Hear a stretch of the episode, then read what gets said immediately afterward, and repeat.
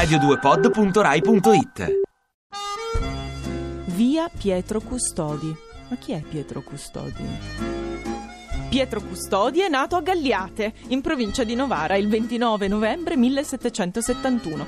A tre anni è rimasto orfano di padre, così i parenti lo fecero studiare e Pietro prese addirittura una laurea in giurisprudenza. Fu giornalista e studioso appassionato, ma di una passione che oggi viene tanto applicata al canto e alla cucina, meno pare alla politica e all'economia. Pietro scrisse dei testi che solo leggendo il titolo ti fanno sentire patriota, tipo della sovranità del popolo e dell'eccellenza di uno Stato libero. Ma la cosa più importante che scrisse, motivo per cui a lui fu dedicata una via, è la memorabile raccolta dal titolo Scrittori classici italiani di economia politica, dedicata proprio a noi.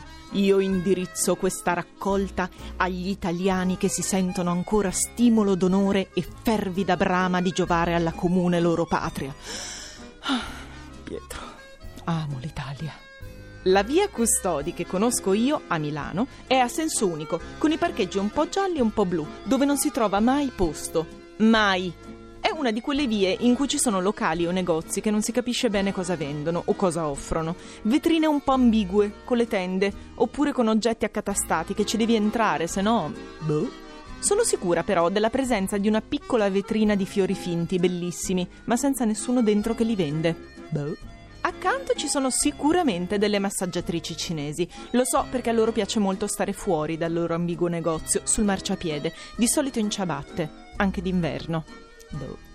C'è poi una porticina da cui vanno e vengono poliziotti. Ecco, al professor Custodi non so se piacerebbe sapere che il flusso costante è dovuto alla presenza di un bar all'angolo e non di persone da salvare. Io in via Custodi ci passo spesso e una volta ci ho festeggiato perché proprio lì il cane Ugo ha fatto la sua prima pipì.